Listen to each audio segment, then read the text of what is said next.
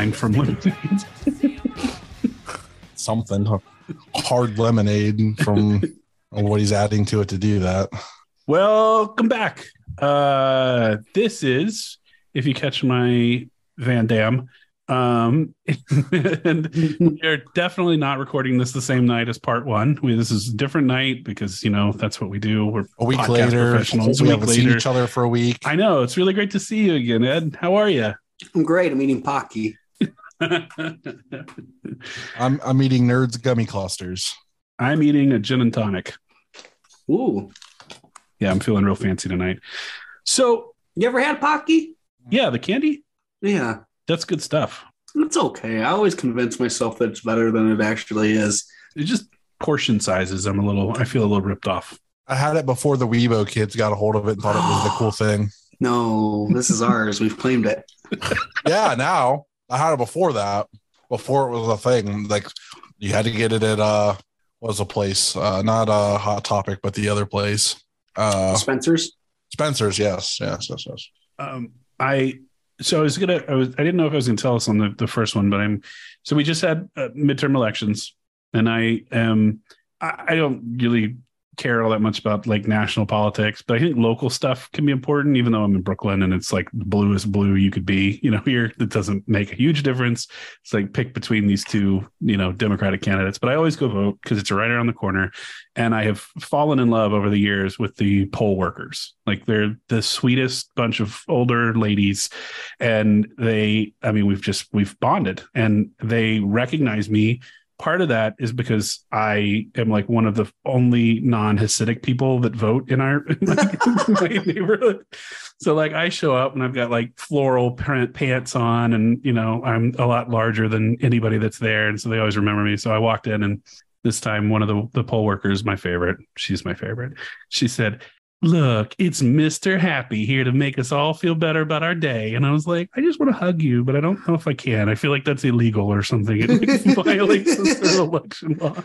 Uh, but i was like i clearly stick out like a sore thumb when i when i cruise into there. But it was just such a nice time. I was like yes this is this is literally the only thing. As as black pilled as i can get about politics i will still go back just so i can see her you know once a year and and say hi.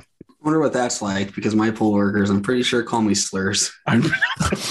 My uh my poll workers like it's it's at a church like where i gotta go and it's like a nice like this church is like hidden behind all this stuff in like downtown uh cortland where i live and uh it's really like I, when I walked in, like I knew I needed my ID out, but I like whipped out my fucking credit card to hand to her, and she said I wasn't the first person to do it because I, felt so bad, I felt so stupid.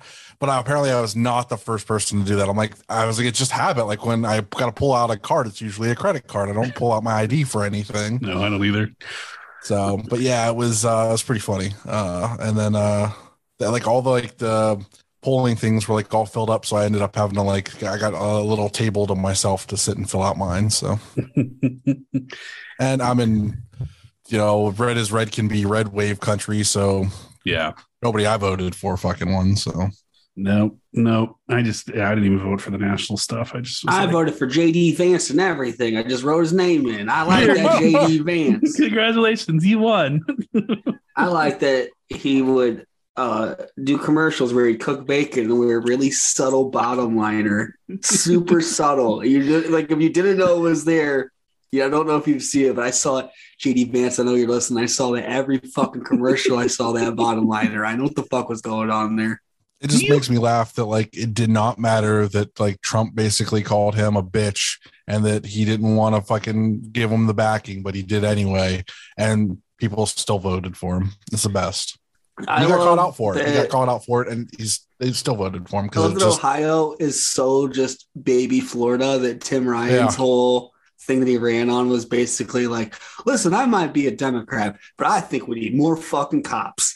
like and it didn't work. he like had to appeal to these people and he tried his hardest. They were just like, I, I know you're saying everything we want, but this guy's a Republican. the only thing he didn't say was uh that how January 6th was a good thing. That's the only Right, thing he that's didn't it. say, and that was enough. To, but no, no, that was a good thing for us. JD So- Vance ran ads where he didn't like JD Vance wasn't, or I mean, uh, Tim Ryan ran ads where Tim Ryan wasn't in them at all, and it was just people that are Republicans talking about how they hate JD Vance because he act- he didn't like Trump at first, and then he started to like Trump, and that he can't trust him because of that. So like Tim Ryan paid these for these ads that were just promoting Donald Trump. Oh Tim god. Ryan's a fucking idiot. What yeah, a was. fucking I was like, then you think, why didn't he win? You know, you're like, well, maybe that was. I don't Well, know. JD Vance, we eventually will get to on this show because he is an absolute fucking grifter. So Yeah. I can't wait to throw a beer can at his head. you guys know who uh, Lyndon LaRouche is? No. So Uh, he- they wrote that song Bulletproof, right? no, uh, not the guy I'm talking about. That don't- no, I think that might be named after him. It's a great joke I just did. Awesome. that I did not so you get know. at all. Yeah. Did not get at all. Hit me right in the forehead. And he's a far right, was a far right weirdo, conspiracy theorist. Um, but apparently his party still sometimes runs in New York City. And so I got to the booth and it was uh, for Senate. And so it was like Chuck Schumer. And I'm like, I don't want to vote for him. And then it was a Republican. And I was like, I don't want to vote for him. And then it was like the LaRouche party. And I was like, yeah, they're really anti Semitic, but I don't know. I might have to give them a bit of a vote. Do you? I think we're all old enough to remember. Like, do you remember Vermin Supreme? Oh, yeah, absolutely. All right, dude. Yeah, I, I always think that's like a fever dream I made Mm. up. It's like everybody gets a horse. Wasn't Vermin Supreme the everybody gets a horse guy? That was one of his platforms. You're talking to me. I'm in New York City. I was in New York City for the Rent is Too Damn High party. Yeah. you remember that? Little yeah. postal worker who looked like, uh, I mean, he just, uh, he was great. I loved him. He was the rent is too damn high. that was the weirdest. That was one of the weirdest elections because it was also like um, that madam uh, from the the there was a madam from a famous brothel that our previous governor had had been going to, and that's the reason he resigned. she ran for office too. It's a lot like that uh that California election that was like Arnold Schwarzenegger, Oh, Gary. Coleman, Mary Carey, the porn star. Like, yeah. That's exactly what it is. I want that. I mean, at the time we were all like, what the hell's going on? And now I'd be like, I would love for that to come back. Like it is so much better than what we have to go through today. Like these days, like let's just have a it's it's a joke. So let's make it a joke. Yeah. like just anyway.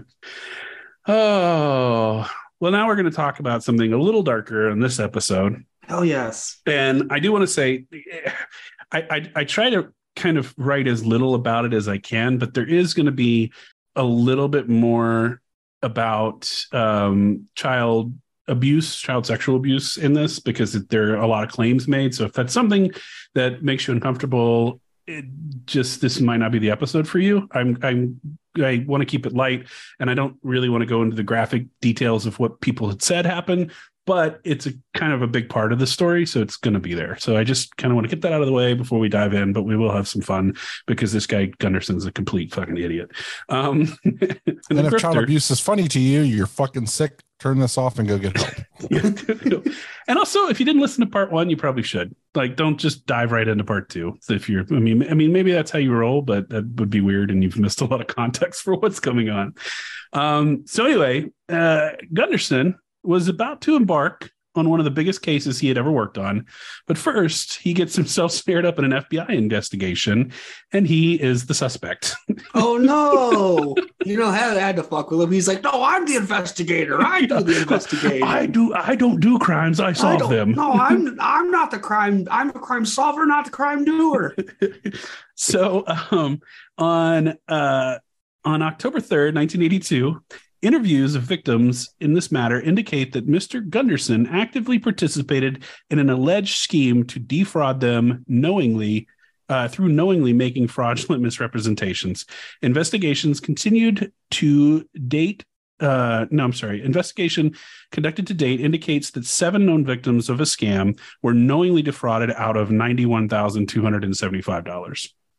Not What was even a lot to like ruin your life for. You know what I mean? Right, right.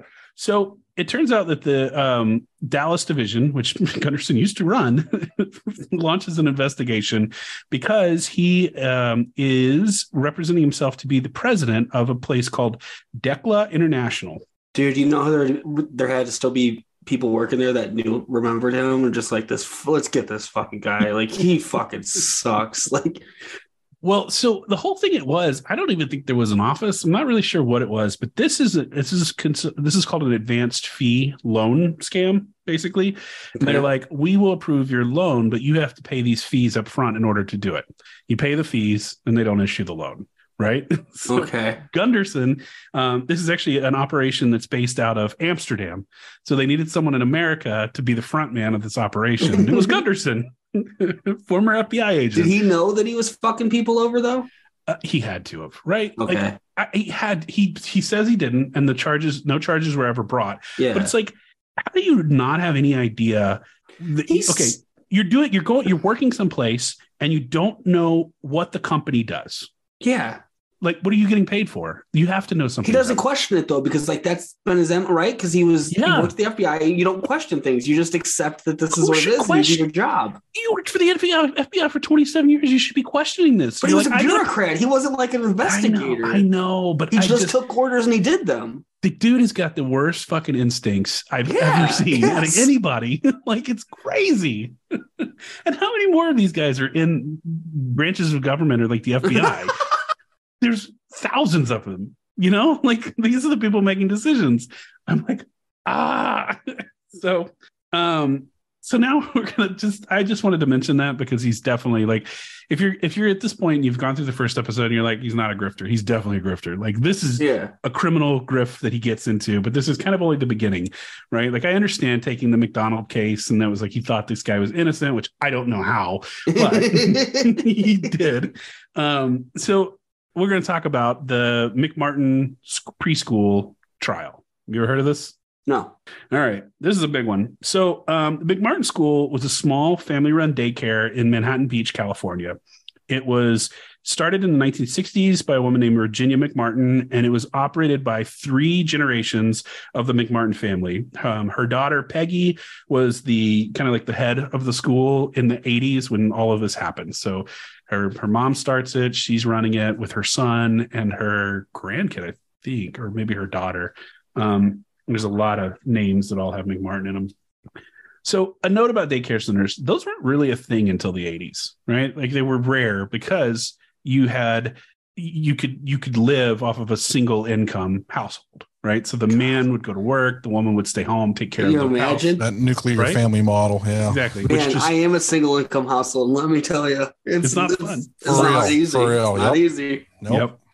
Yeah, so it sucks. And thanks to Reagan and the 80s for bringing that and making both parents have to work just to survive. Oh shit. Let me What? check something about them. And Ronald Reagan got brought up, so I want to check real quick. Yep, still dead. Yeah. That's good. Ronald Reagan is uh, still Well, dead. Problem is, is he forgot how to come alive if he needed to because he was he had fucking dementia. What's that meme? It's like shout out to Ronald Reagan. You would have loved forgetting 9-11. That's amazing. That is amazing. Um, so the 80s really is like the rise in daycare centers because now both members of the, both parents end up having to work and they got to drop their kids off somewhere. So one day in 1983, a young boy arrived at the McMartin school. And when I say arrived, I mean he had been dropped off and left by his mother. Oh shit. it was a woman Okay. named Judy Johnson, which is weird for me because that was my, the name of my elementary school art teacher and had like a big impact on my life. And now we're talking about She had woman. a bigger impact on this kid's life, just dropping him off at a fucking daycare center. well, so what had happened? Uh, Judy had, had called the school about enrolling her son, and she was told that the school was full. So she just showed up and dropped off the kid and left. now, it's funny to like to to you know to give her shit about this, but Judy was a mess. I mean, an absolute mess. Um, much like Helena Stoeckley from the previous episode, she was an alcoholic, divorced mother of two boys. Um, her youngest son, Matthew, was the one who she dropped off at McMartin School. And she had an older son that had been diagnosed with an inoperable brain tumor and was given only five years to live. So this woman is single, has these two children. One is going to die. She starts drinking. She's just uh, like complete shambles. Like Judy Johnson is, I understand I don't agree with what she does, but I understand why she did it. Like Mhm. she's at her absolute limit and at the end of her means. So she goes, picks up Matthew, her son that she dropped off at McMartin, and he began to complain about having painful bowel movements. So Judy brought him to the doctor, and the doctor said they couldn't find anything wrong with him. They couldn't find there was nothing out of the ordinary. Um, Matthew's father, who was uh, Judy's ex-husband, said that it was probably because Judy didn't bathe the kids very well, like it was a hygiene issue, which is Okay. nasty. But that also can happen, right? Like apparently, like his his butt was very itchy because like she he didn't clean himself and she didn't bathe the kids regularly. Um, Judy became obsessed with Matthew's anus. I just this is like a thing. Like she investigate, like she examines it often when he comes back from the school, and she's become convinced that the sole male employee of the daycare, a guy named Ray Buckley, who is the founder's grandson, like so his Okay. mom is running it. Uh, I'm sorry, Buckey, not Buckley, along with the boy's father, were sexually assaulting the child. She's convinced of this. So she brings Matthew to another physician who told her there's no sign that that's a traumatic injury. Like we would know immediately. Like Yeah. that's that's not happening here. Like it's just it's and he, you know, again, it was like the hygiene thing. They're like, you just need to bathe your kid more often. like he Yeah. won't he won't complain about this kind of stuff. So Judy wasn't happy. She wasn't convinced by that. So she went to the cops and she said that the, this guy, Ray Buckey, has been assaulting her her young son. I think he was like three. It's really young. I mean, it's preschool. So the police investigated her claims and found no evidence to support the story. Right? They were like, "There's nothing. Like you're just this is not a case." Uh, so they dropped the investigation. And honestly, the story probably should have ended right here, but it didn't. And the cops do something so dog shit stupid that that will end up costing the state of California fifteen million dollars and ruin a ton of people's lives. They, I, I can't even, I don't even know what they were thinking when they did this. They sent a letter to all of the parents of the children who went to the daycare center, and they wanted to see if there was any other accusations of sexual assault. This is what the letter said. I have the letter. Yeah, uh, just wait. Dear parent, this department is conducting a criminal investigation involving child molestation. Uh, Ray Buckey, uh, child molestation, period. Ray Buckey, an employee of Virginia McMartin's preschool, was arrested September 7, 1983, by this department. The following procedure is obviously an unpleasant one, but to protect the rights of your children as well as the rights of the accused, this inquiry is necessary for a complete investigation. Records indicate that your child has been or is currently a student at the preschool. We are asking your assistance in this continuing investigation. Please question your child to see if he or she has been a witness to any crime or if he or she has been a victim. Our investigation indicates the that possible criminal acts include oral sex, fondling of genitals, buttock or chest area, and sodomy, possibly committed under the pretense of taking the child's temperature.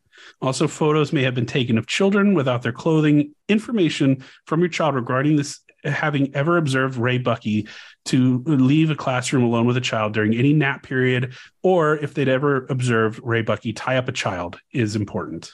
This is what they sent. Now, the last paragraph probably should have been the first paragraph. And this is because once you read that, you don't read anything else, right? Your brain shuts down. You're like, Yeah. oh my God, what happened to my kid? But this is the last, and it's all in caps in the letter, which is silly because it just should have let it. Since there is no evidence to indicate that the management of Virginia McMartin's preschool had any knowledge of this situation, and no detrimental information concerning the operation of the school has been discovered during this investigation. Also, no other employee in the school is under investigation for any criminal act. But they put that last, you know, like that just you got colossally stupid a parent, yeah, any parent reading that first bit, it's like I said, it's just going to shut down. They're not going to do this. So this causes mass hysteria in Manhattan Beach, and hundreds of children from the McMartin School began admitting to having been abused. Um, the claims didn't stop there, though, right? It wasn't just this. Some of the children would talk about ceremonies where animals and other children were sacrificed, underground tunnels that led to altars where rituals were performed. They even talked about like being flown to other cities and used in like medical experiments. Um, they they talk about like being sold, like seeing other children sold to people from the Middle East. It is fucking wild. These are young kids. These are like two, three, and four, and now you've got their parents questioning and going, "Are you sure you didn't see this specific thing?" You know, I mean, and, and the kids are like, "Okay, maybe I did." If you're you're an adult, you tell me that's what I saw. I saw, right? Anyway, um, I'm not also gonna. I'm not gonna like pretend that there's never been cases of like sexual abuse coming out of a daycare center. Yeah, like, like, but you're saying in this specific daycare this center. specific one. This dude would have been very busy. Hundreds, hundreds of like. I I don't. It just doesn't make any sense. But now the police are taking it very seriously, and and and I'm not trying to like joke about uh, assault or abuse or anything like those are very serious things and if this was happening it should have been investigated but i think the point where like there is a point when it becomes like ridiculous. And i think that you know this is probably that case. You think yeah. I this think- small daycare center trafficking children to the Middle East for satanic medical experiments yes right. experiments? It people might going, be a "Well, this little is too far. Maybe. very serious we need to really look into this and spend a lot of money doing it so enter this woman named Kee mcfarland uh, who is a licensed social worker and she claims she was a psychotherapist she didn't have the credentials for that so she's a bit of a grifter um, she was working at the Children's International Institute, which is a nonprofit dedicating to supporting families who have like experienced interfamily trauma, right? So she's like Yeah. Working with kids that are abused, and that's admirable. And it, it- it's and I, I don't diminish that part, um, but and, and Children's International Institute is still around today, like it's a legitimate institute, um, and it's it's just it just this was not the best moment for that that organization. Um, so they they do this therapy. They use uh, puppets. You know, the Yeah. kids put on the puppet and talk to the puppet. She also like it, her idea is like anatomically correct dolls so that the kids can show like where on the doll did he touch you, and they can show exact like this is this is where that comes into play. This is this is that that moment in history. Um, so due to all the responses from the letters, CII, the Children's International Institute, was tapped to interview the children. McFarland took the lead on this. Um, these interviews were problematic, just to say the least. They were structured around the premise that all of this awful stuff actually happened, and the children didn't want to talk about it. So they needed to use, like, like I mentioned earlier, puppets to kind of like coerce the story out of the children. So I hope this isn't boring, but I want to really, this is them gaslighting the kids, right? This is Yeah. gaslighting little children. I want to read the transcript from one of the interviews. And this isn't Kee, but she did a lot of them. Um, this is a woman named Dr. Astrid Heger or Heger. So Heger says, uh, maybe you could show me with this, with this doll. And she puts her hands in on two dolls, one naked, one dressed, how the kids danced for the naked movie star. The girl says, they didn't really dance. It was just like a song. Heger says, well, what did they do when they sang the song? The girl said, just nodded her head. She said, Hager says, I heard that. I heard from several children that they took off their clothes. I think that blank classmate told me that. I know that second classmate told me that. I know that third classmate told me. Fourth classmate and fifth classmate all told me that. That's kind of a hard secret. You know, it's kind of a yucky secret to talk out of, but maybe we could see if we could find. So the girl says, Not that I remember. Right. So you see what she's doing here, right? She's like, Well, you know, all the other children have told me this Yeah. which is not true. Or maybe it is true, but you should tell me this too, because all the other kids are saying the same thing. Why wouldn't you tell me this is going on? And this naked movie star thing is like a song that the kids were singing. It's a silly thing, but they're making it into something much more. Um, she says, the, the doctor says, This is my favorite puppet right here. And she picks up a bird puppet. You want to be this puppet? Okay. And then I get to be Detective Dog. We're going to figure it all out. Okay. When that tricky part about touching the kids was going on, could you take the pointer in our mouth, in the the puppet's mouth, and point it on the doll over here, either of these dolls where the kids were touched? Can you do that? The girl says, I don't know. The doctor says, I know that the kids were touched. Let's see if we can figure that out. The girl says, I don't know. And the doctor says, You don't know what they were touched. And the girl says, No. She says, Well, some of the kids told me they were touched sometimes. Do you remember the t- how the touching game that went on? Or do you remember that the touching game went on? She says, No. And the doctor says, Okay, well, let's see if we could try someone else in. And the girl says, Wee. And she starts spinning the puppet above her head because she's a child and she wants to play with a fucking puppet. Like, Yeah. leave this poor girl alone. The doctor says, Come on, Bird, get down here and help us out. The girl says, No. The doctor says, Bird is having a hard time talking. I don't want to hear any more no's. No, no, Detective Dog, we're going to figure this out. That's the interview. That's the interviews. This is what we're dealing with. Like these these adults like going, You we're going to make you believe this thing that we believe is true. And just putting them through the ringer is horrific. It's horrific. So she's just getting mad that that kid's not giving her answers that she wants. that the kid's being honest. Yeah, that the kid is like that's what I'm saying. It's not like the kid's not answering. The kid's answering. Yes. It's just not, Not what they the want to hear. Right, exactly. That's exactly what it is. So this is going on, and and they would like slowly use leading questions, and they would feed the details to the kids, and the kids just want to get the fuck out of there. Yeah. And they're like, if I tell you what you want to hear, can I get out of here? And they're all videotaped, like so that they have evidence that they can produce later, or and, and they can put into the trial. And so these kids are making up shit, going wild, talking about like robes and candles and different, you know, ceremonies that happen. That they just are like, if the more we tell, the the more pleased the adult is with us. So we're going to keep mm-hmm. doing that because we're kids. We want to please these adults. Like we want these adults to praise us and tell us that, that we're good kids. Wasn't one of them like they would flush themselves down the toilet to go to the underground tunnels or something? So like they were, they spent time like trying to like dig into the toilets and figure out a way into these tunnels. Yeah, the tunnels come into it. yeah. So, like, at no point do they hear this child be like, "We flushed ourselves down the toilet, and that's how we get to the underground tunnels." They fucking believe it. They don't be like, three year olds are goddamn dumb, huh? They're like, they're so they're they're dumber than a child because Yeah. they're like, "Fuck, how are they figuring? out this is magic. How do they Yeah. get down that little hole?" But it's like this is hysteria. I mean, this is three years after that stupid book Michelle Remembers comes Can out, you right? fucking imagine if your husband comes home, like they work for this, and they just like, yeah, the kids said they're flushing themselves down the toilet, and so now we got, and you have to like sleep in the same bed as this complete fucking moron. Well, you probably believe it too. There's no fucking way. I don't know. I didn't hear any toilet stories. Just to be fair, I didn't read any, but it doesn't surprise me. I like me. that one running with it, Charlie. All Don't right, you let's go. worry.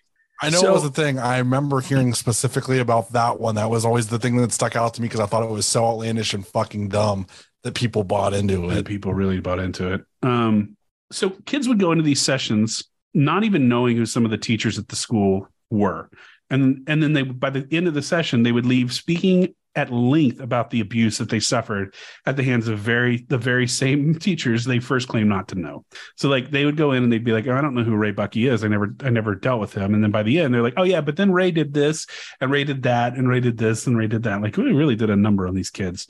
Um, so March 22nd, 1984, Ray Buckey and his mother, Peggy McMartin Buckey, um, her, mar- her mother, Virginia McMartin, and four other members of the McMartin School were charged with 115 counts of child abuse. Um, the charge was later expanded to 321 counts, uh, and it was against 48 children. Yeah, yeah, this is what happened. Here we go. Here's a recurring character, Lawrence Pazder, the author of Michelle Remembers. Couldn't couldn't resist a good publicity stunt, so he traveled to Manhattan Beach to meet with all the families of the abused children. This was a fucking circus. This was just like Pazder's like, "Oh yeah, I have a lot of experience with my my patient wife telling me about satanic ritual abuse. Here we go. Let's go Yeah. make some bucks." Um, it was also becoming really increasingly clear that the children's stories were wildly inconsistent. Um, there were also accusations that the original prosecuting attorney had influenced the children's testimony. And so in 1986, yeah, you think, right?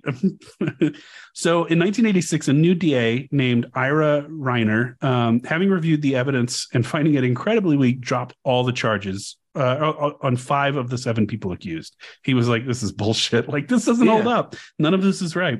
However, Ray Buckey and his mother Peggy were still facing charges against them and were scheduled for trial. Her bail was set to a million dollars. Ray was denied bail and would remain in jail. So he's been in jail for about a year at this point without actually having going to trial or been convinced. And they have to like really watch Ray because he knows how to flush himself down a toilet to escape. yes. that was the next line. It's like you're reading my script for me. Yeah. So um, on July 13, 1987, Ray and Peggy's trial started. This fucking thing would drag on for three years, this trial, How? because they brought in all these experts and they brought in all these witnesses and all the kids testifying. Prosecutors employed a, a bunch of hired experts, a jailhouse informant, and the testimony of 12 of the alleged victims. Um, and it's worth noting, like, as this process went through, like pretrial stuff, there were less and less children involved with testimony because their testimony was so terrible and inconsistent that they couldn't rely on them. So it started, I think it started with 60 children, and by the end, it was nine. like, because they were like, the prosecution was like, we can't put that kid back on the stand. And how many expert plumbers were involved in this? Just Mario. Which is perfect because he's the magic plumber. Yeah, exactly. he, They were like, he- Yeah. he could be the only person that would jump into a toilet and be Don't able to go listen down to the my hole. brother Luigi. He doesn't know a toilet that can flush through an underground tunnel.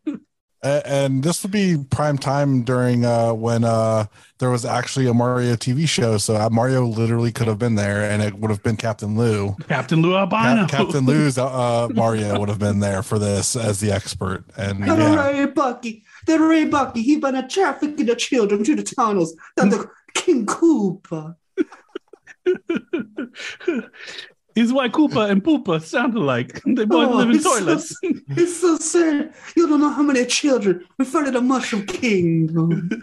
So can we like? I think if Lou Al- Albano was still alive, he'd definitely be in a QAnon, right?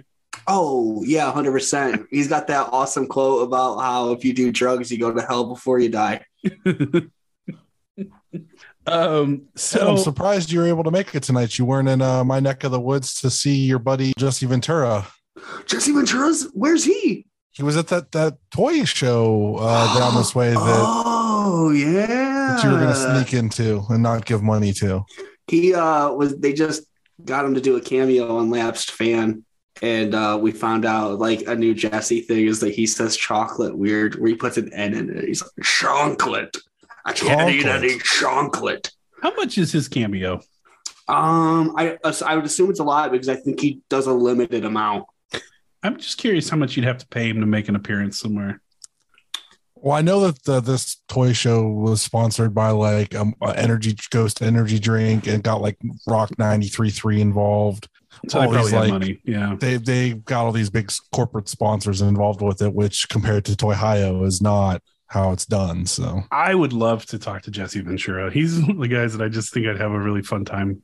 he Just just, uh, I just sent you a clip on uh, TikTok too about like uh, the new thing that he was talking about the two party system and how it's so broke that even a third party wouldn't fix it now. Yeah. Be interesting. It's, it's he's right. That's the problem with Jesse. Like he gets on these weird conspiracy stuff, but a lot of mixed into a lot of that is a lot of correct stuff. Yes, You know, yes. like, it's just like There's a lot of truth mixed in with to- the crazy. yeah, you got to kind of pick it out.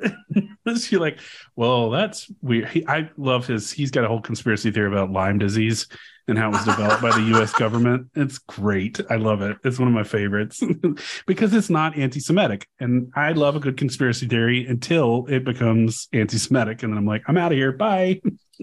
Lyme disease is actually they were trying to develop lemon disease. No, he. It was developed on Lime Island. not kidding. I'm just really, really sad that I couldn't get Ed uh, in the same room with um fucking Scarlet Arian Bordeaux's husband. Yes. So that so that he could do his fucking voice for you. Because that's Dude, just I would have just kicked in the door to where he was, right? Just kicking that door and be like, hey, you boring fucking turd. I hear you do a really mean Jesse impression. So you start doing that now. It's the only thing you'll ever do that interests me. That's entertaining. Yeah. where'd you get that hat from? The hat fairy? Yeah. Fucking cunt. What are you talking about? you'll hear it. Don't worry. You'll get, you'll hear it. You weren't around. Uh, You weren't it's, around a for the it's a hat bit. fairy. It's a No, bit. It's, no, it's, it's I brought it up specifically to to Pop Ed, and he he went with it. That's Hey, perfect. look at me. Listen to me. Look at me. Listen to me. Get that hat. The fucking hat fairy, you bitch. Where'd you get those shoes? The fucking shoe fairy.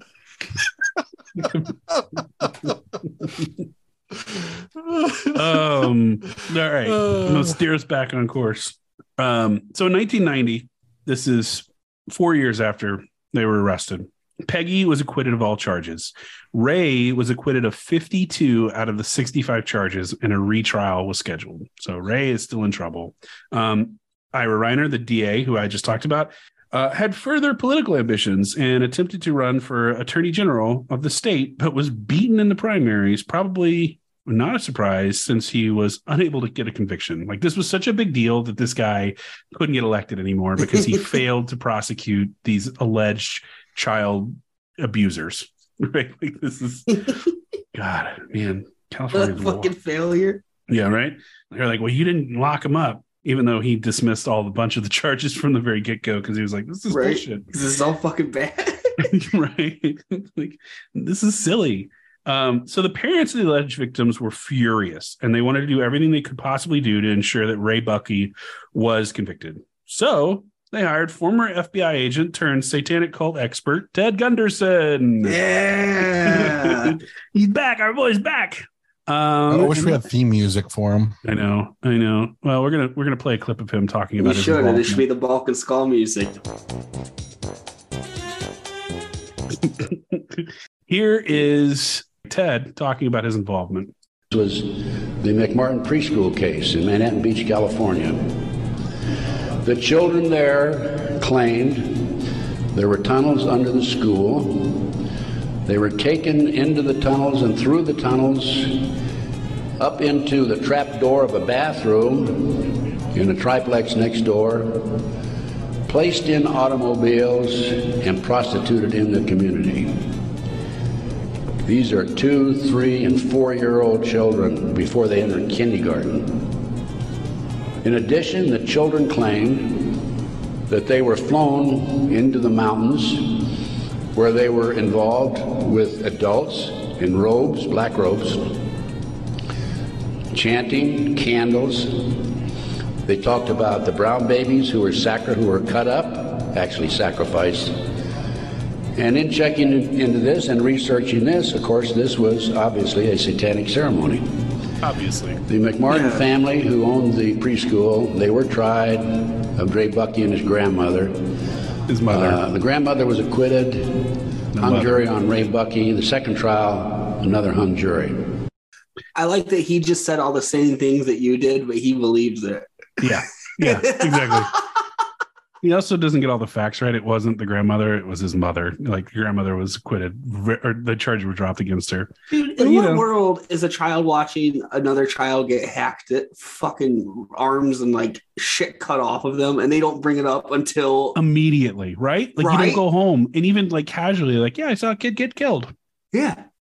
So Dude, you ever been around a three year old? They'll tell you the most mundane shit that they've Oh done. And they don't bring yes. that up. Like this is mass. I mean, this is what mass hysteria looks like, right? They'll tell you the mundane shit their parents did that day that the parents don't want you to them to bring up. uh, reminds me of. Well, you've probably never seen this because you don't see any movies, but like Kindergarten Cop.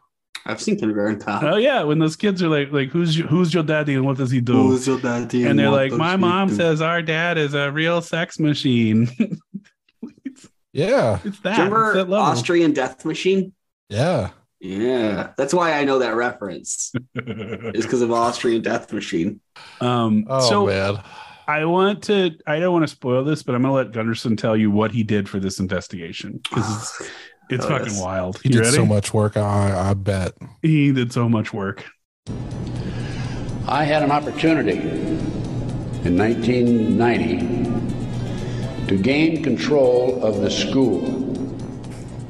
now, the school had been given to Danny Davis, the defense attorney, and he had sold it, even though he made $15 million on the case, by the way. He had sold it uh, to a contractor who was going to tear it down. When I learned this, I contacted the contractor. I said, I want to be given an opportunity to go on that school and look for the tunnels. The authorities had looked for them in 1987. They said they could find no tunnels. Along with some of the parents, we hired Dr. Gary Stickel, UCLA archaeologist. And Mario. He hired his crew and brought them in.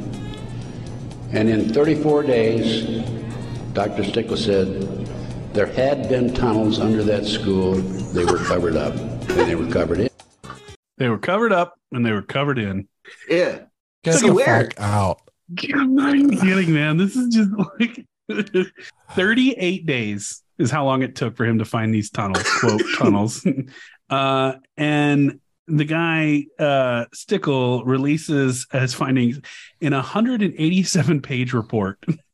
like really shitty photographs of things where he's like Stickels, Stickels, uh, a- known alias is Dig Dug. so uh, this report just explodes and it's just like it, it fuels this fire. It keeps going. Um there have been a lot of holes punched in the findings by other experts in the field. Uh, they said for one the tunnels would have had to have been filled in 1983, right? When they first police first started investigating it, and they're like that would require a shitload of dirt being brought to the school, and the school's under investigation. Like, how do you sneak trucks of dirt into this place without raising some sort of Well, suspicion? duh, Austin, you dumbass. you go from where the tunnels end and you bring it in backwards. They. Fucking dirt fairy. Duh. they said uh, sounds like a, I'm not even gonna make that joke. I might cancel myself. uh, so they The Um, dirt fairy, you stupid bitch. That's how that works. some of these some of these tunnels were like up to 45 feet long and big enough for humans to walk in so these are like substantially sized tunnels they would have taken a ton of dirt a lot of dirt big a very big dirt fairy um so we, It we would need take a big dirt. big dirt oh big Big dirt's dirt. involved involved in this conspiracy some fucking guy sitting in prison. Just, his name is Big Dirt. what the fuck? no man covid was about big pharma this is about big dirt Big dirt filling in these t- tunnels. It's it's Uh, like us all over again, man. yes exactly Yeah, it's just yeah, there's But- tunnels all over the world. Yeah, I mean, with like- our clones. with our clones down there chopping up babies. Um, so our, you know, they also would have like required pretty substantial construction for these tunnels. Like they would have had to like support them with wood or concrete Yeah. beams, and that's not what they found. Um, the, the the they found some trash at the dig site, and they dated the trash back to 1940, not 1983. And 1940 was before the school was built. Um, the likely story by this forensic psychologist named uh, Dr. Joseph Wyatt is that the team most likely discovered the remains of old burn pits used for household trash before the, the school was built. so you'd burn and you'd burn in this pit until it was full, and then you'd cover it up, you'd dig a new one. And then the McMartin school was literally built by Virginia McMartin's husband. Like he's not going out getting permits, he's just building it over Yeah. the land that they have. And he's like, ah, it's a burn pit. I'm gonna build on top of it. It I was- love that they're like, we got the experts in here and they couldn't find anything. Instead of being like, well, I guess there isn't anything, they're like, no, There's I know more than them. Yeah. I know more than them, and I'm going to find someone that agrees with me. That's the thing about conspiracy theories, though, is they do not take losses. They they can't. It's it's Why? it's, It's so against weird. everything that they're about. Like they have to always be right. Always be right. Alex Jones always has to be right, even if it costs him He a billion and a half And he dollars. never He's never is. right. He's never right. He's never right. You find that out in these depositions too, where they ask the people that were going getting worse name one thing Alex was right about. It Yeah. don't say um there's like two that he gets, and it's just like oh yeah, one is like it's eventually like if you call everything a false flag, eventually you're gonna hit on a couple things. right. It's like besides these two, it's like Jesse S- Summit. Is that Mm. some guy? Smollett. Yeah. Jussie Smollett. Yeah, that's what it was. Name one thing Alex was right about that isn't Jussie Smollett. Also, Alex Jones And just hates can't. black people, and he was a gay black man. Yes, this is like yeah. everything Alex hates. So Yeah, yeah, yeah. it's fine. Um, so Gunderson takes this as a win, and he's happy to take this as a win. He's also happy to take the family's money because they hired him, so they paid him Yeah. for all this work that he did. Um, Ray's retrial, as Gunderson mentioned in a clip we played, ended in a hung jury, and the prosecutor declined to retry Ray for a third time. So he was released from prison after spending five years behind bars, having never been convicted of a crime. Did he Five years. end up getting a lot of money? I no, he didn't. No. He- no, not as far as I not as far as I know. Um, it did cost the the state of California fifteen million dollars with all the What? experts and people. It's the Did, most uh, expensive trial in the in the history of the United States. Did anybody go after him civilly for money? No, they did not. He actually, Ray, it's funny. He kind of has a happy ending considering everything he went through. He ended up uh, attending law school. He changed his name and moved to somewhere in the Northeast with his family and his children. Um, but yeah, $15 million. These grifters came out of the fucking woodwork for this. Like, you have so many experts that come in and like consultants and psychiatrists on both sides, the prosecution and the defense. Like, it's massive. Um, so yeah, so that was That was McMartin. That was a I wonder big, how many of those big- experts were in our Twitter mentions uh, a few weeks ago. So I just want to play really quickly, just so you got to get an idea. Like we're going to move on from the McMartin trial, but I want to play this clip from a Geraldo Rivera special where he talks to the families. Um, it's probably around the time that they hired Gunderson. Uh, and this is just to show you what we're dealing with with these uh, very serious people believing everything these children say. All right. Let's go now to the McMartin preschool parents who have gathered for us in Los Angeles. You recall that case, notorious case. I must state for the record, however, that the charges against most of the defendants have been dropped. chairs? Charges are still pending against two of them, however. We know that the parents and the children allege child abuse. What is much less known is that they say it was ritual abuse as part of a satanic cult. Whoever is the designated spokesman there, please tell us why you believe this was part of a ritual cult, uh, abuse as part of a satanic cult. This guy's a Well, winner. the easiest reason to that question, Geraldo, is the fact when the children started talking, they started talking about robes and candles. They described an Episcopal church. And once they started narrowing that down, you could see that it had to be satanic. It's very important in satanic religions to have a priest because they truly do believe in power.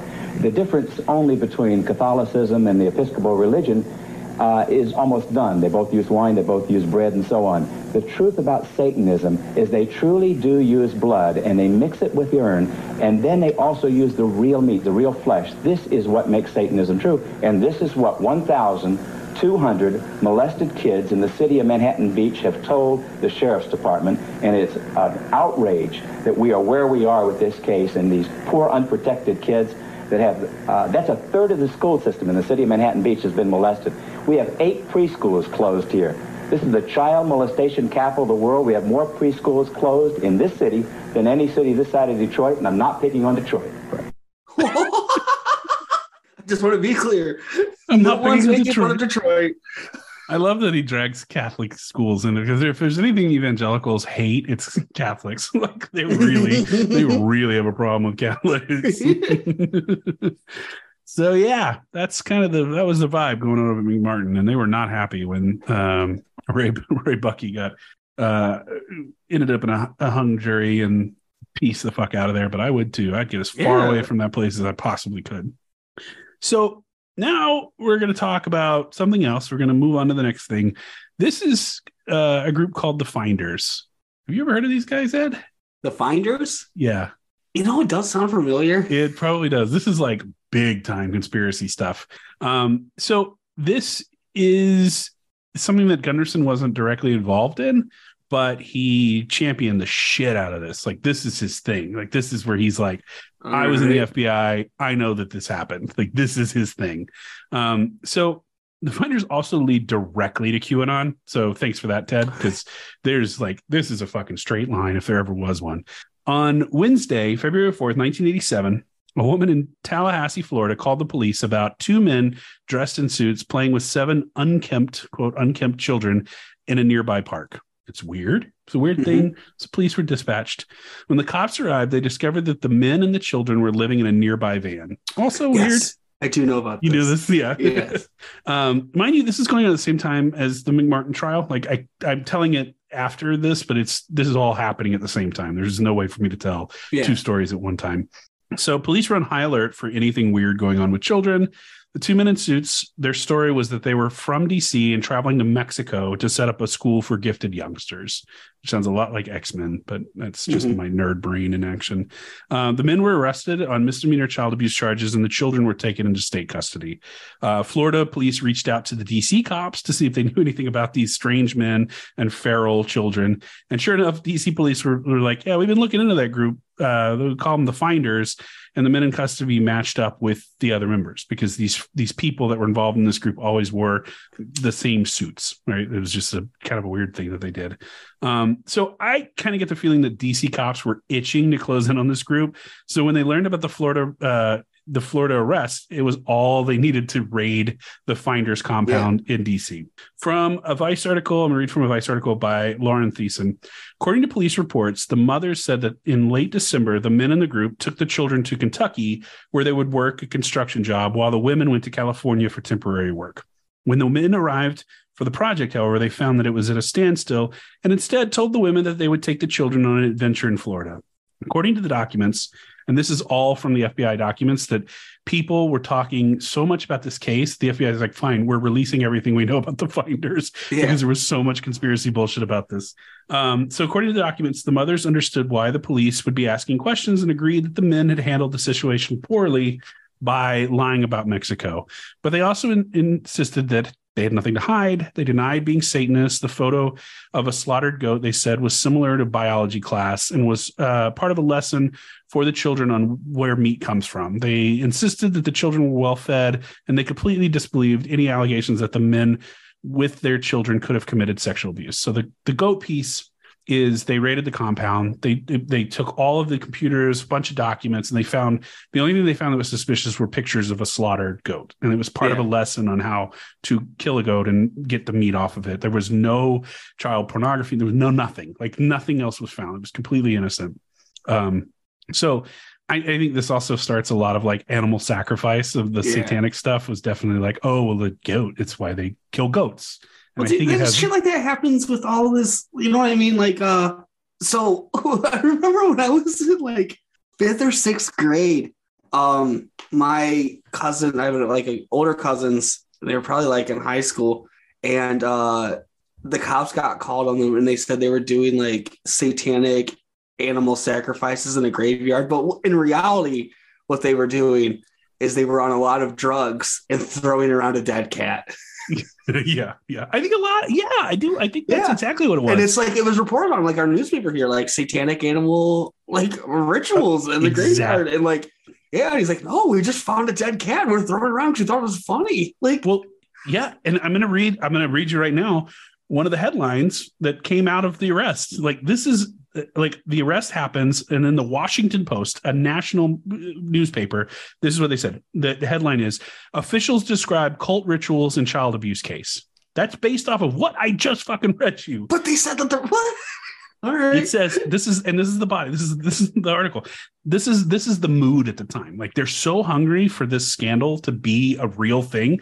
Authorities investigating the alleged abuse of six children found with two men in a Tallahassee, Florida park discovered materials yesterday in the Washington area that they say points to a 1960s style commune called the Finders, described in a court document as a cult that allegedly conducted brainwashing and used children in rituals. This is how like hyster- this again everyone is hysterical in this story. Everyone's crazy. Um i want to now play mr gunderson talking. I want let's get his perspective on, on what the finders are. Because it is a doozy.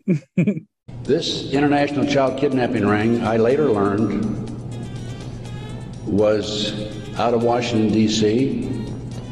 It was very active, and the organization is known as the Finders. And I have a report on the Finders back there. Everything I'm telling you is documented, by the way. The Finders has been established and operating throughout the 1960s up to the present time. It was exposed in 1987. They moved their operation to Wichita, Kansas, and they're operating right today in Wichita, Kansas. I have taken my report to the FBI a half a dozen times, demanded an investigation, and I have yet to be interviewed. i wonder why ted i wonder why the fbi just ignores you every time Dudes you come in posting with- their L's. Yes. half a dozen times and I've yet to be interviewed. Yeah, dude, man.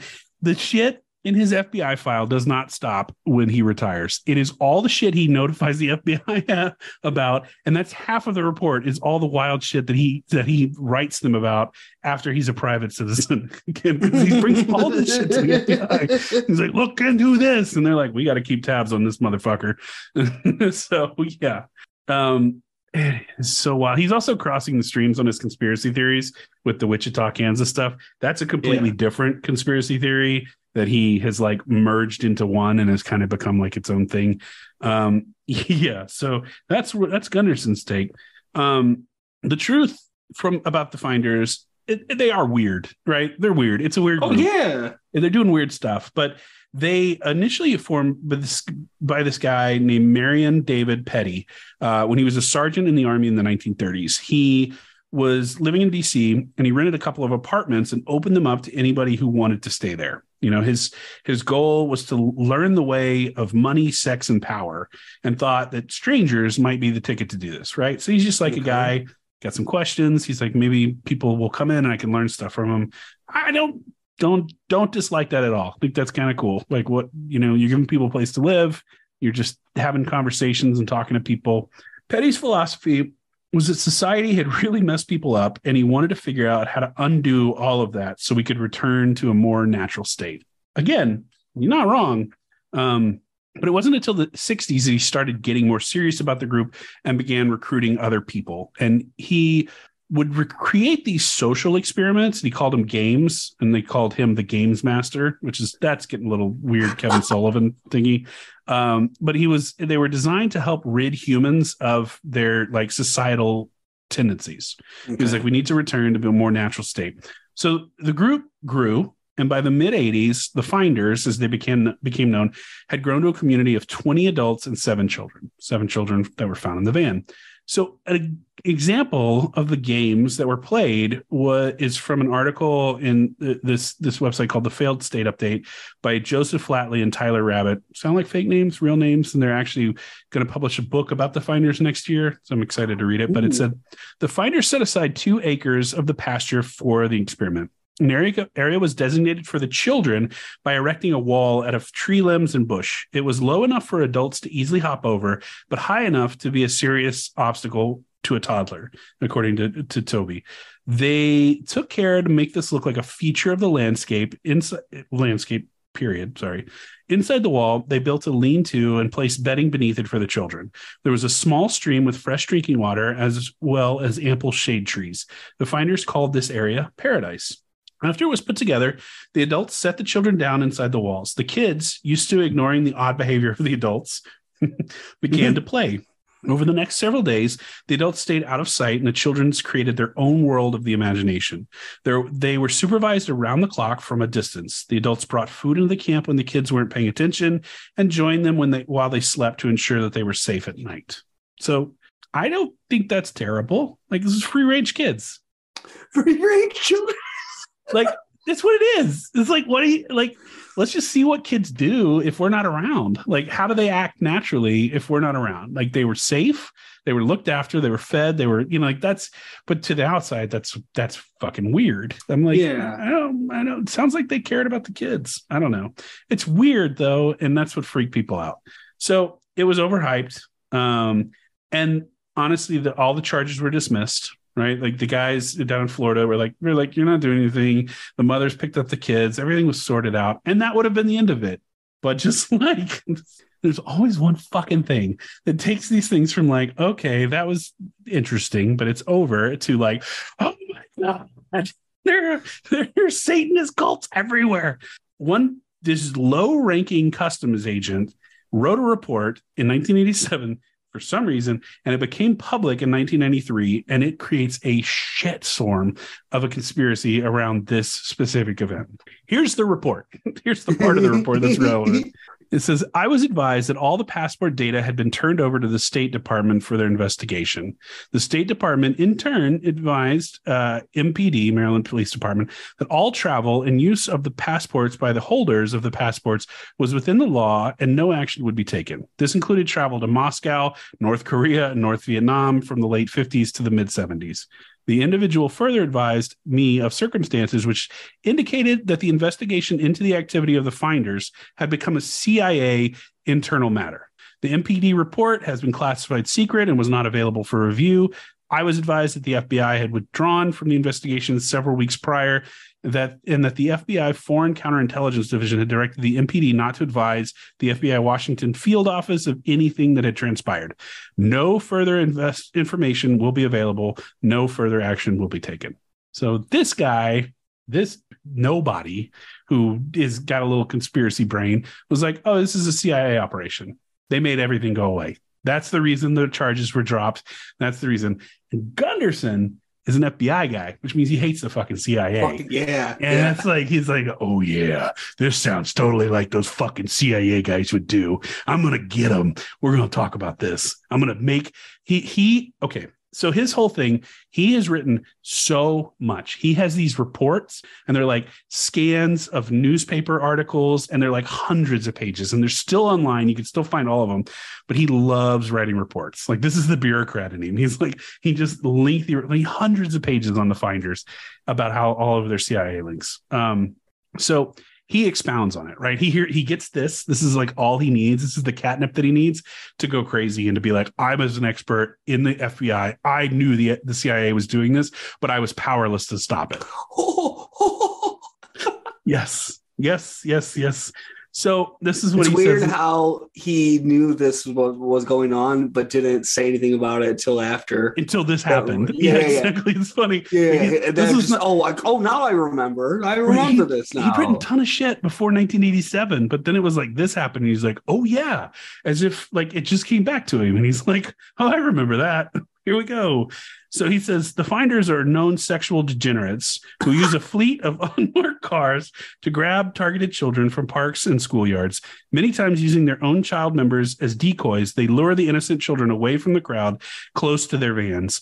The adults inside grab the children, drug them, and transport them to a series of safe houses where they await their ill-fated end. This is Gunderson. This is he should have been a screenwriter. Um, they are then used in ceremonies. The children are either murdered and sacrificed for body parts, or they are sold as sex slaves, auctioned off various locations in the northern hemisphere. In the past, they have been auctioned off near Las Vegas, Nevada, and Toronto, Canada, Lincoln, Nebraska, Michigan, and Houston, Texas.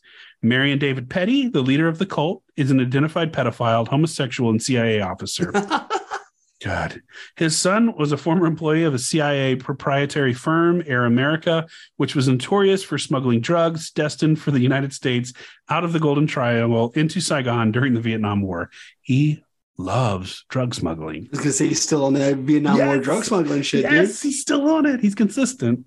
We're living in um, the Gunderson extended universe today, even. For today sure, yeah. like this guy has created something that we were not out of and i just want to play a clip uh, from the joe rogan show that mentions gunderson and you are gonna know who the guest is as soon as i fucking play it because oh boy. I already know who it is just by you saying that. I know. I, I know who it is. you know who it is Uh-huh.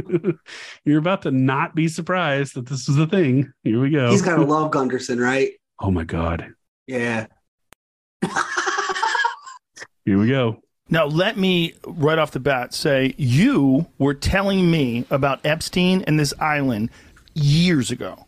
You were telling me long before the other one anybody. was just a small I think you told me about him before his first arrest. A long time ago, I talked about how they have these islands, they they fly, they compromise children. But I learned all this from Ted Gunderson 20 plus years ago. He was in line to be the FBI director. He was the head of the FBI in Los Angeles. He was a very famous FBI agent. He even ran COINTELPRO against the civil rights movement. He apologized for that before he died uh, in the 2011. But he came out and he was the one that explained to me about how they use these these blackmail rings, elements of the CIA, uh, and, and foreign intelligence groups, and and how they would basically make people have sex with children to be part of these clubs and these cults they were setting up. So and so, so were I knew about all this from Ted Gunderson. Were they young girls that did they tell them these girls were underage or did they look like they were older? Like like Yeah. So Alex loves Ted Gunderson. Yeah. He loves Ted Gunderson definitely is part of the reason Alex Jones is Alex Jones. Like he was very early in this conspiracy world. He um Alex interviewed him a bunch before he like really blew up. Like he had Gunderson on the show. Uh, he had Gunderson on the show like a couple of months before he died, uh, which was just wild. And it was this was his guy this was his biggest fanboy was was Alex Jones. Um, I just want to say too that episode of the Joe Rogan experience didn't go to didn't go to Spotify, right? Didn't make the cut. Spotify's Yeah. like we're not platforming Alex Jones, but on YouTube it currently has 24 million views. So that's the kind of like toxic conspiracy shit that gets out there and just catches on with a whole generation of weirdos and QAnon people and all that stuff. Um, so we're in the 90s we're, we're, we're getting to the end. Um, but it was a heyday of anti-government conspiracy theorists like Bill Cooper. You know who that guy is? Yep. Yeah, he's he published uh, "Behold a Pale Horse" and had his radio show "The Hour of Our Time." Um, in the '90s, Coast to Coast went live in '88, and it's not as hard on the conspiracy theories, but they had a they had a few kooks on that show. Um, Gunderson also bought time on a couple of right wing radio networks, and he had his own radio show called the Ted Gunderson Intelligence Report. God, I bet that's He- fucking enthralling. All right. And he talked about he this is a guy who maybe even more than Alex Jones believes every fucking conspiracy theory he's ever fucking heard in his entire life. Um, there wasn't one that he wouldn't like. And I'm gonna pull let me pull this up because we talked about Art Bell, and this has got uh, direct ties to Mr. Art Bell. Um, so on his show, um, it, his show, one of the stations he was broadcast on was WWCR, which was Worldwide Christian Radio, which is a far, far, far right shortwave station out of Nashville, Tennessee. It's currently it still uh. It's one of the few land based stations that still broadcasts Alex Jones. Um, in the 90s, Gunderson bought his time on there.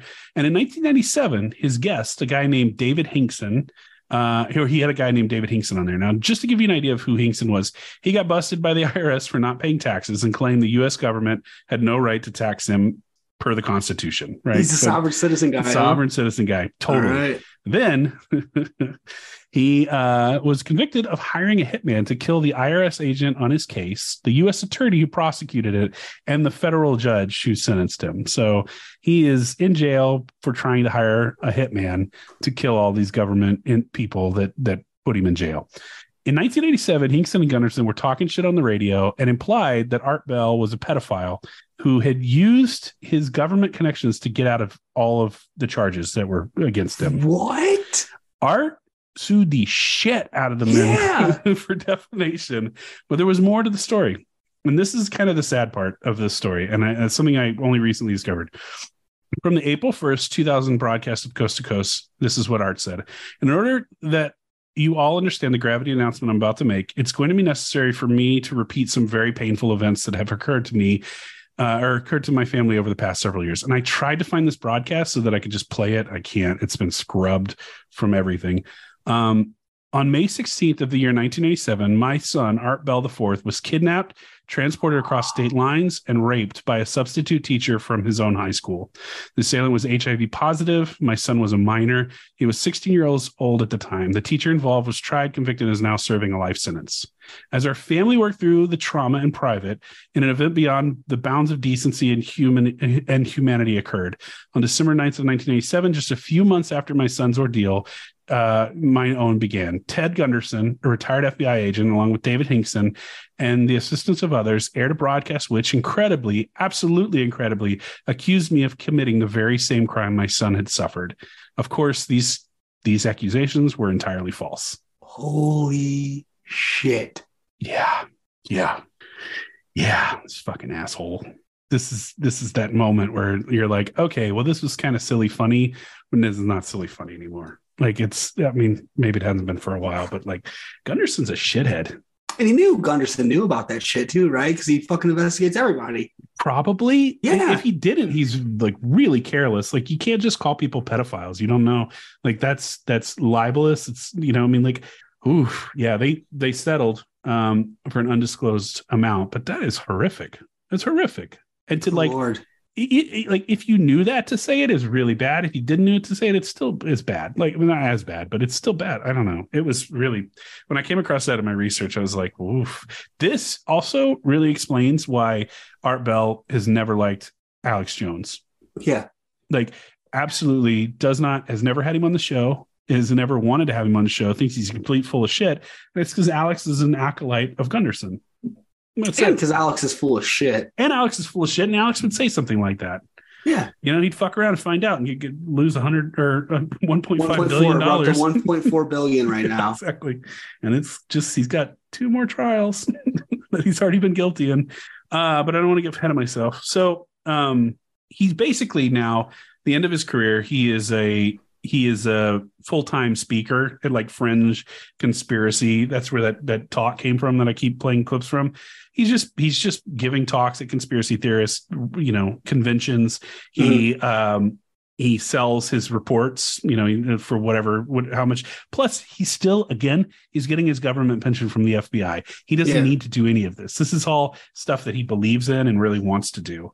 Um but in 2003 he kind of pokes his head back up a little bit get a little publicity for himself and one of the one of the stupider things maybe the stupidest thing he's ever been involved in do you remember the ricin scare Yeah. of 2003 right okay so there's a letter sent to the White House. It contains ricin, uh, the powder substance that's really awful.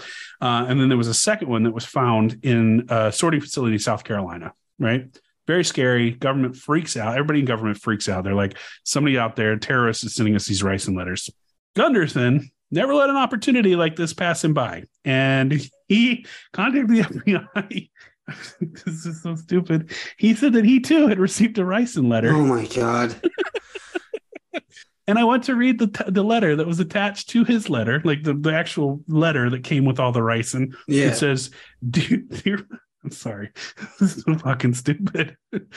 And he says, "Dear Mr. Gunderson, we've heard you've been poking around in business to make our redacted look bad.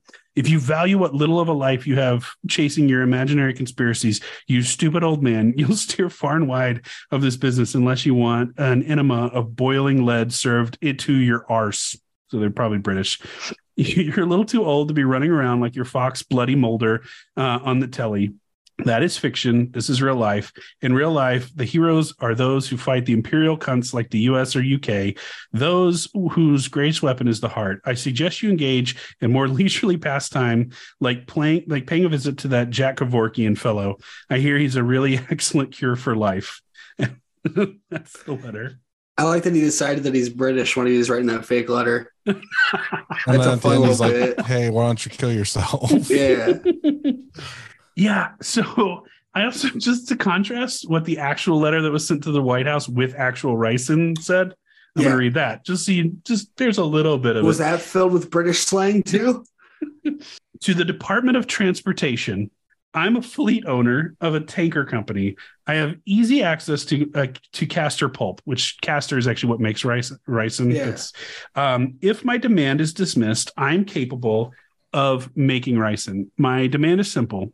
January 4th, 2004 starts a new hours of service for trucks, which include a ridiculous 10 hours in the sheet in the sleeper berth. Keep it at eight, or I will start dumping. You have This been warned. This is the only letter that would be sent by me. Signed, Fallen Angel. He's, he's a man that the truckers got to sleep two hours more. Yes. Yes. So Gunderson probably had no idea what no idea. He had no idea. He right? had no idea. He just thought he was like, "Oh, clearly this is like uh, some radical, you know, Yeah. activist that's going after the government." Meanwhile, it's a dude who owns a trucking company who's mad about this new regulation. Yeah. Yep. Yep, that's what it was. Um, so there's an FBI report on this incident because, of course, the first thing Gunderson did was contact the FBI. No, wait. 10 hours in the cab to eight. So that means probably driving time, right? Not sleeping. I was thinking like oh, cross country haulers, like No, they- sleeping time. Yeah, you have the, no. The new regulation would change the required sleeping time from eight to ten hours, so it's two hours So less yeah, I drive time. right. You were right. He yeah, was yeah, mad yeah. that they got two more hours of sleep. I was Yep. thinking that he was like a workers' rights guy. It's like 10 hours is too Oh, much no. fucking driving. No, no, no. He's he's very much like I own this company and rely on drivers to get here as quickly as they can. Yeah. Okay. Um. So Either way, from- not a British. Uh, not a British guy. No, his name is Fallen Angel, which maybe like he was like, oh, Fallen Angel, that's Satan. Maybe that's I don't know. Gunderson had no idea that this this Two- letter two- said what it did. One quick thing: Are you going to touch on uh, Oklahoma City or uh, Sonny Bono? I know more about Oklahoma City, and he very much thought that he. So he found a report. False flag. Well, yeah. Well, he, so he two things, and I had this written, and I actually ended up editing it out. But his theory on Oklahoma City was he said that there were two seismic activities that happened in Oklahoma City, and he said it was two different bombs going off. he also said there was no way a fertilizer bomb could have taken out that entire building. In truth, there were two seismic activities. One when the bomb went off. The second when the building fell. Like Yeah. those, that- that's Yeah. that's what happened. So, there's a, a little thing on Wikipedia I was just reading about it. So the Southern Poverty Law Center believed that Gunderson played a pivotal role in anti-government patriot movement. And Gunner, because Gunderson alleged that the U.S. government was preparing for mass executions by setting up a thousand internment camps and purchasing thirty thousand guillotines. Yeah, and that was part of the the thing for the conspiracy theories around Oklahoma City, um, saying that it was an FBI cover up and that um, the idea that if McVeigh was one of the bombers, then it was due to a secret government mind control. which is that's baseline conspiracy for all these guys. Like Gunderson was just in it. Yeah. But here's the thing like it- it- for somebody who's like grew up during that era and has also like looked into a lot of that shit uh post that era because it really interests him uh i i think that mcveigh was just very much radicalized especially Oh, by yeah. the events of ruby ridge Yep. and um Waco. Waco. And I mean, he was at Waco. So, like, he was very much a radicalized person. Uh, I very much think he was.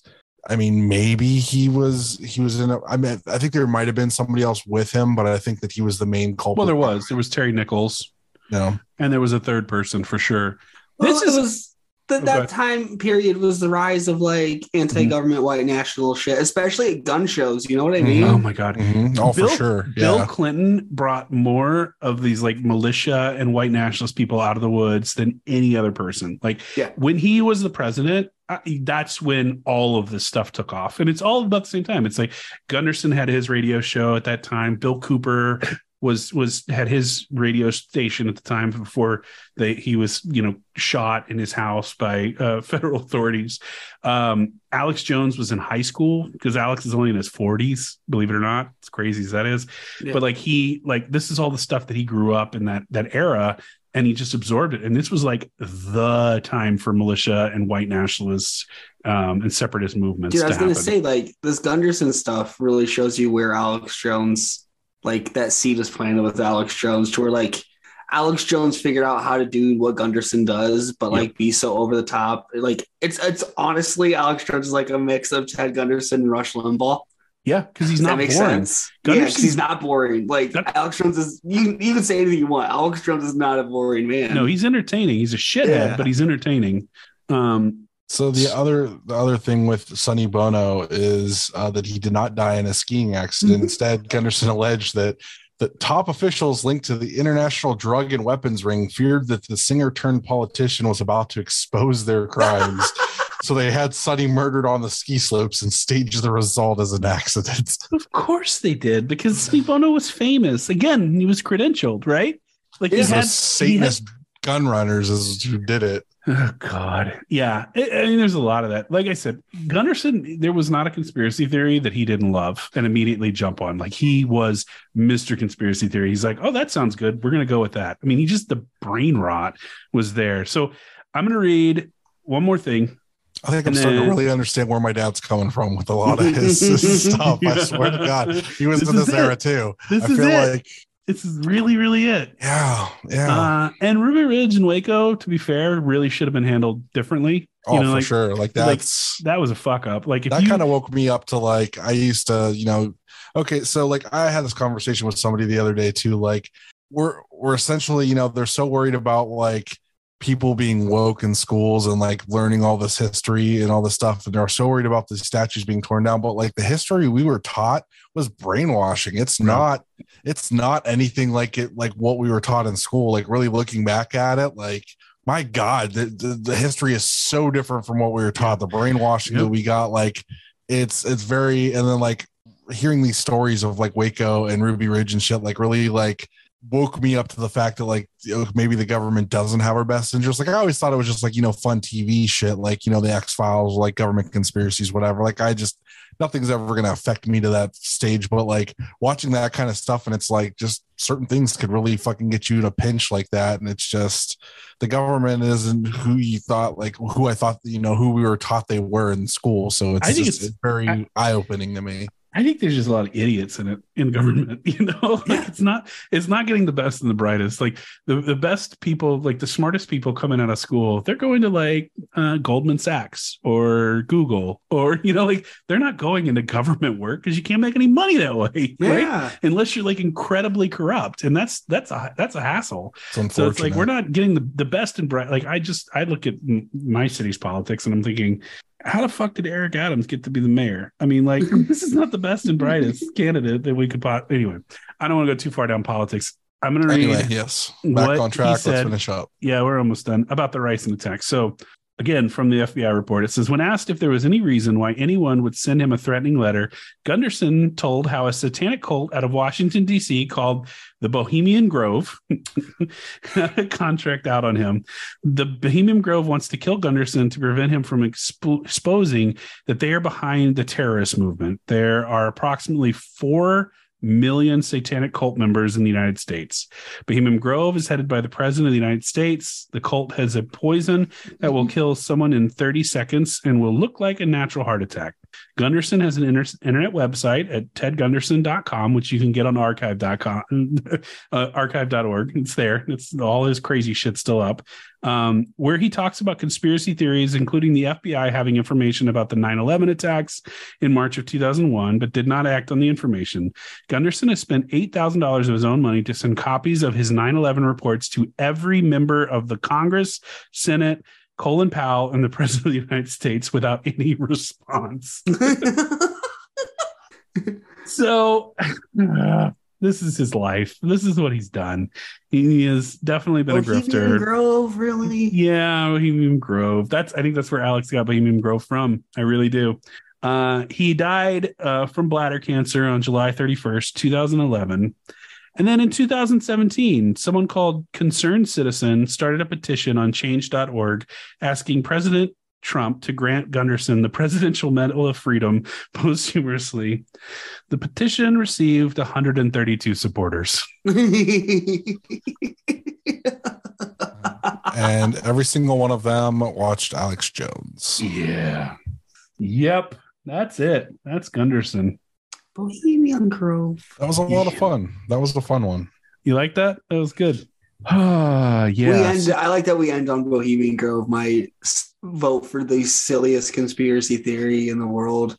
Well, I hope you'll you'll tune in next week because we're going to conclude this sort of like mini series that I've been working on. Started with um, Kenneth Copeland, then I went to Anton LaVey, then I went to mm-hmm. Satanic Panic, and we're finally going to cap it off with an episode about Alex Jones, a long overdue episode about Alex Jones. So, Oh yeah, and our special guest for that one's going to be fun. yes, we have a special guest who I will tell you once we stop recording. Ed. All right. We could say it. Uh, I'll just bleep it out so everybody can't hear it, and then Okay. they'll know that that Ed. You can hear Ed's reaction. Go ahead. Yeah, that's a good guy. He he listens to a lot. You know. Yeah. Yeah, that's a good He good. have fairly for it. recently started listening to stuff, so I'm excited to like go through the whole history. Um, Same, same. I got on this. I I will fully like I've been aware of Alex for a long time, but I haven't really dove deep into Alex until the uh, trial started. That's what got me and super into Alex. He's got some fun stuff too early on, like when he pretended to be a Yeah. Satanist, and there's a lot of really interesting Well, there's stuff. that interview with um. Ronson, Jon Ronson. Is it is that the guy that snuck into Bohemian Grove with Alex Yes. Jones? And his whole point is just like, um, I mean, there was a weird stuff there. There was weird enough stuff you don't have to make anything up, and that's what's really crazy about Alex. Is just like, just say what you saw. Like, Yeah, nobody snuck up on you with a gun and told you like, like that never happened. It's just yeah, I'm a big fan of Jon Ronson. He's he's done a lot of stuff that's very parallel. I would I would love to interview him at some point, but I, I think he, he might be the one too that is just like Bohemian Grove is just rich people vacation because sometimes rich people like to relax in the woods too. and be weird. Yeah, Yeah. exactly. Yeah, that's exactly what it is. So that's it. That's our episode. That is Teddy Gunderson. Um, yeah, I mean, he. It's funny too because a previous episode on Sylvia Browne, that horrible, horrible psychic woman. I thought it was funny that the only um, authority figure that spoke up on her behalf and said she had great powers was Ted Gunderson because he believes all of it. because he believes all of it. He believes everything. Um, so yeah so we're gonna we're gonna we're gonna do one more in this series and then i'm not sure what the hell i'm gonna do but uh yeah we're gonna we're gonna cap this thing off with alex jones next time and uh in the meantime you got something to plug Pod Van Dam, Wrestling adjacent podcast. Talk about wrestling Twitter while Twitter's still around. and the reason that this podcast exists we were birthed out of the pod damn universe so we're At least when you say that, like you're like, oh, this is why this this is why we exist. People are like, oh, cool. Because when I tell people why Pod Van Dam exists, I just get yelled at about the show that inspired Pod Van Dam and how they're horrible and horrible people. And yeah, we, well, we don't have to talk about that we can leave that out no man i listen i really appreciate you you tagging in and, and filling in for dalton um i think after he listens to this episode he's gonna be really pissed off that he wasn't here for it. I'm just upset that it took me to part two before I realized, like, oh no, I do know a lot of this Ted Gunderson stuff, and it's all because of Alex Jones. Like, it's all because alex jones. yeah. no this is this was fun. I've been working on this one for a while. I wanted to do this guy. I had no idea when i started writing it that it was going to end up being two episodes. I was like oh my god this is there's so much about this one dude that just wreaks havoc on everything he touches so rest in piss ted gunderson. For everybody else out there stay beautiful. So many different people to be. That it's strange, so strange.